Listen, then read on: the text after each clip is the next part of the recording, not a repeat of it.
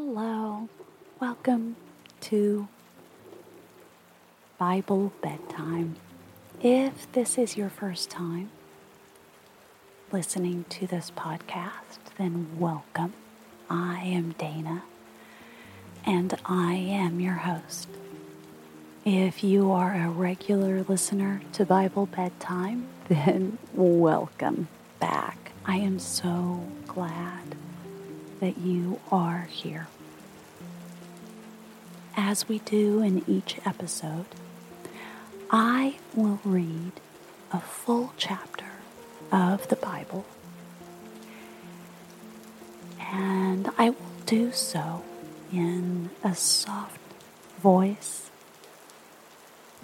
while playing sound effects and music that are soothing and relaxing. After I finish the chapter, I will read the 23rd Psalm. And I will finish by reading the Lord's Prayer. Tonight is episode 82, and I will be reading from Mark chapter 2. As we do in Bible bedtime, I alternate between the New Testament and the Old Testament. Now, it's time to settle down. You have done everything you need to do today. No more chores, no more reading, no more scrolling, no screen, no bright lights. It's time to snuggle into your bed in your most cozy, favorite sleeping position. Nestle your head in your pillow just right and get the covers smoothed over your body in the way that you love the most. Are you someone who remembers your dreams? I have been blessed throughout my life in having very vivid dreams that I remember very clearly the next day. And sometimes these dreams are mundane. Just me going about my normal life. Sometimes they are mm, a way of carrying me back in time and when I'm a child again and that is my world I get to visit. And there are times as well when I go to a completely different time and world and meet new people or see people that I enjoy being around and I get to spend time with them. I consider it to be a tremendous blessing.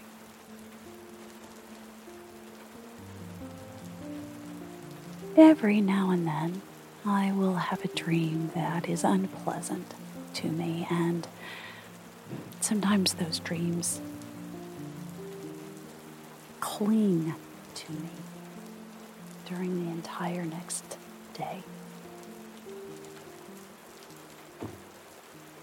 or even for several days afterward. Sometimes I wake up and it's hard to go back to sleep because of the dream that I had. If you are someone who is unfortunate enough to have this happen to you, then maybe this trick that I learned will help you.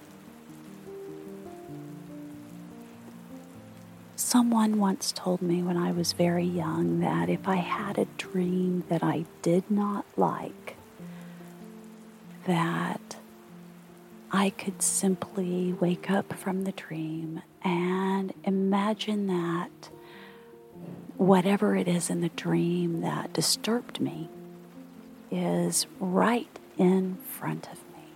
And I can tell it out loud that it is no longer welcome and that it needs to leave.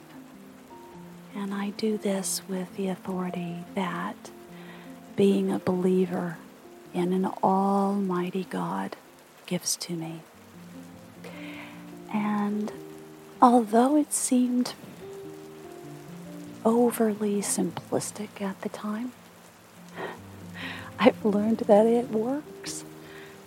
And so, if that's something that helps you, then I hope that you'll be able to use that to ensure that you only have the most pleasant dreams possible. Now, it's time to slip into our dreams and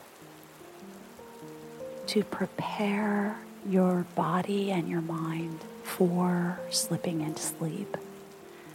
We are going to take three deep breaths. Here we go. One.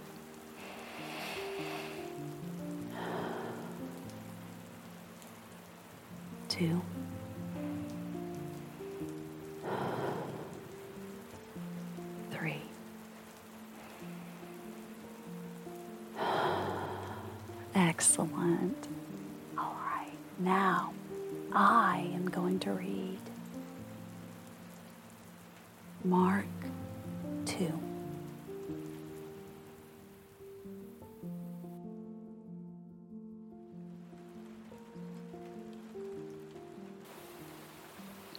A few days later, when Jesus again entered Capernaum, the people heard that he had come home.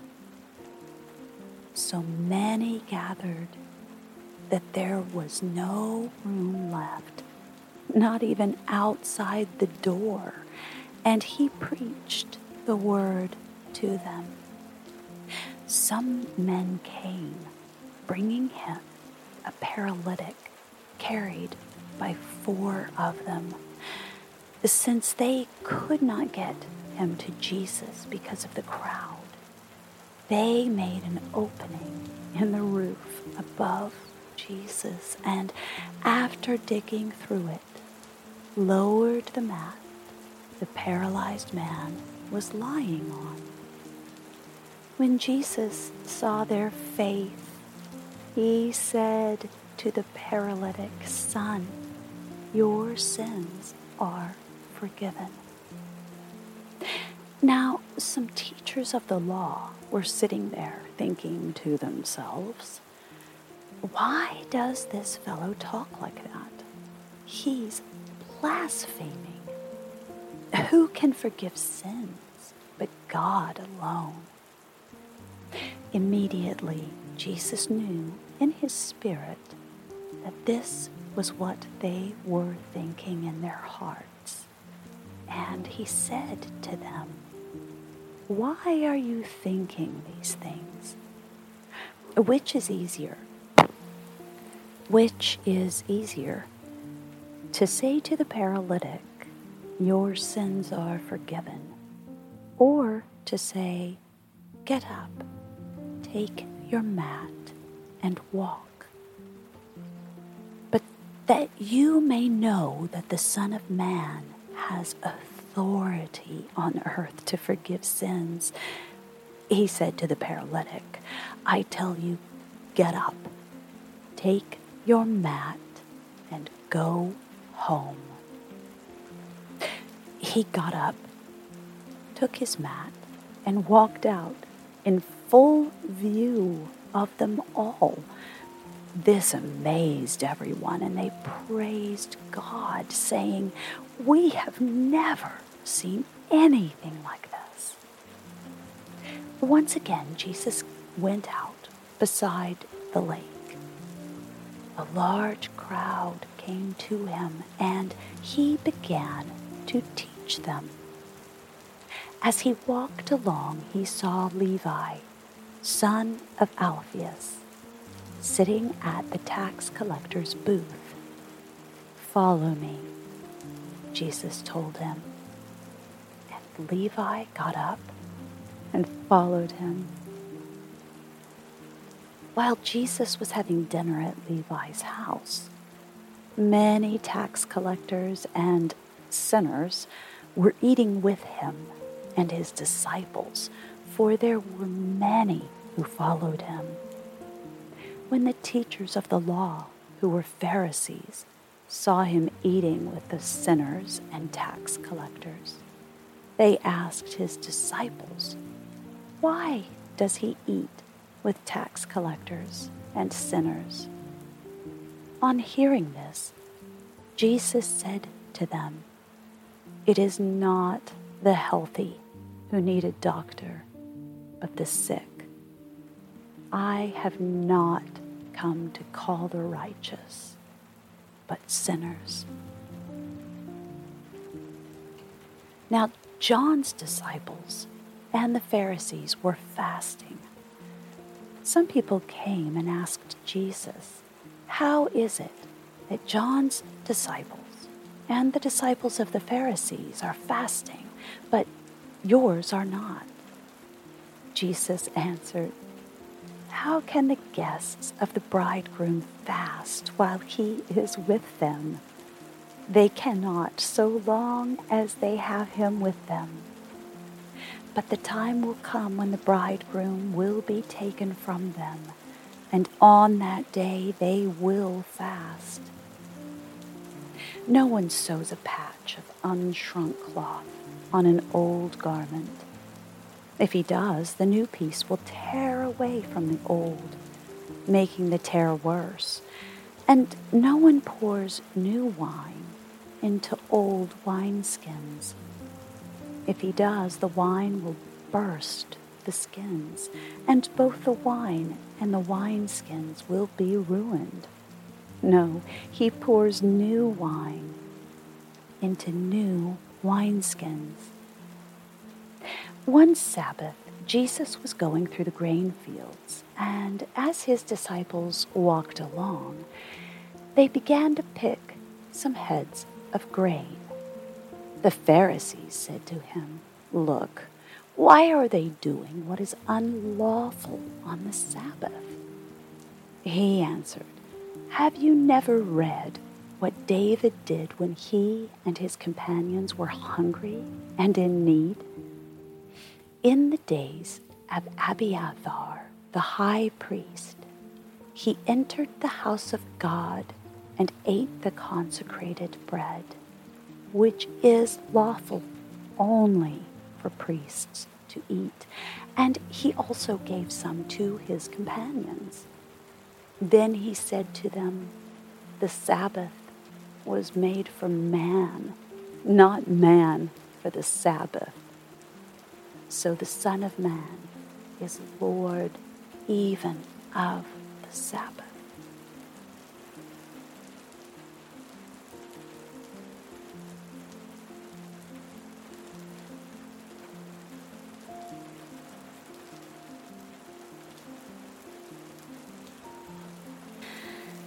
Psalm 23 the Psalm of David.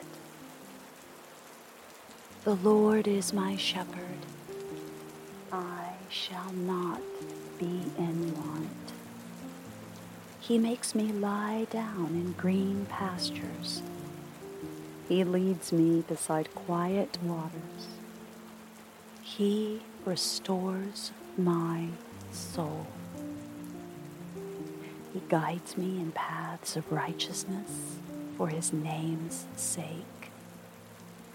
Even though I walk through the valley of the shadow of death, I will fear no evil, for you are with me.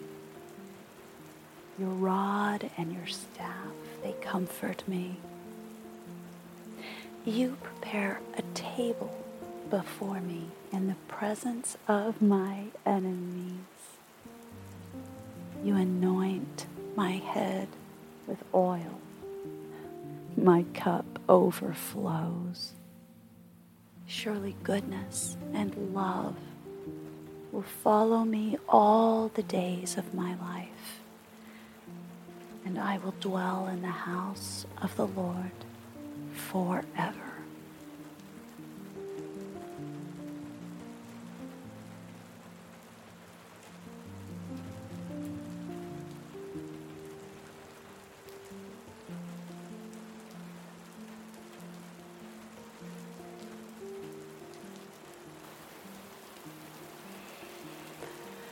The Lord's Prayer is found in the book of Matthew, chapter 6, verse 9. Our Father in heaven, hallowed be your name. Your kingdom come, your will be done on earth as it is in heaven. Give us today our daily bread. Forgive us our debts as we also have forgiven our debtors. And lead us not into temptation, but deliver us from the evil Amen. Now is the time to sleep.